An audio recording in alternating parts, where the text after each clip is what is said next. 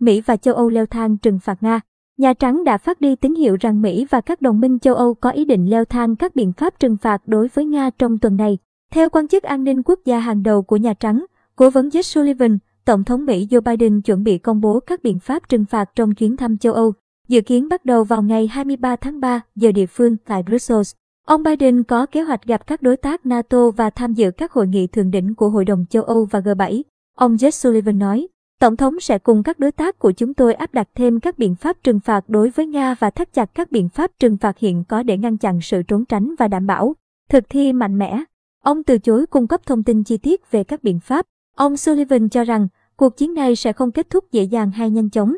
Cố vấn an ninh quốc gia Mỹ cho biết chuyến đi của ông Biden sẽ nhằm đảm bảo các đồng minh châu Âu tiếp tục đoàn kết. Gửi đi một thông điệp mạnh mẽ rằng chúng tôi đã chuẩn bị và cam kết thực hiện điều này trong thời gian dài.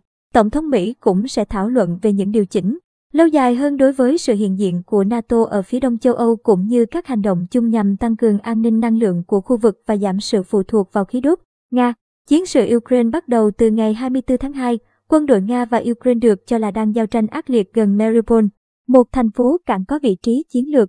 Nhà Trắng cũng thông báo rằng thư ký báo chí Jen Psaki sẽ không còn đi cùng với Tổng thống sau khi xét nghiệm dương tính với COVID-19.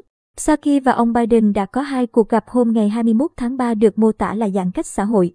Đây là lần xét nghiệm dương tính thứ hai của Saki trong vòng 5 tháng.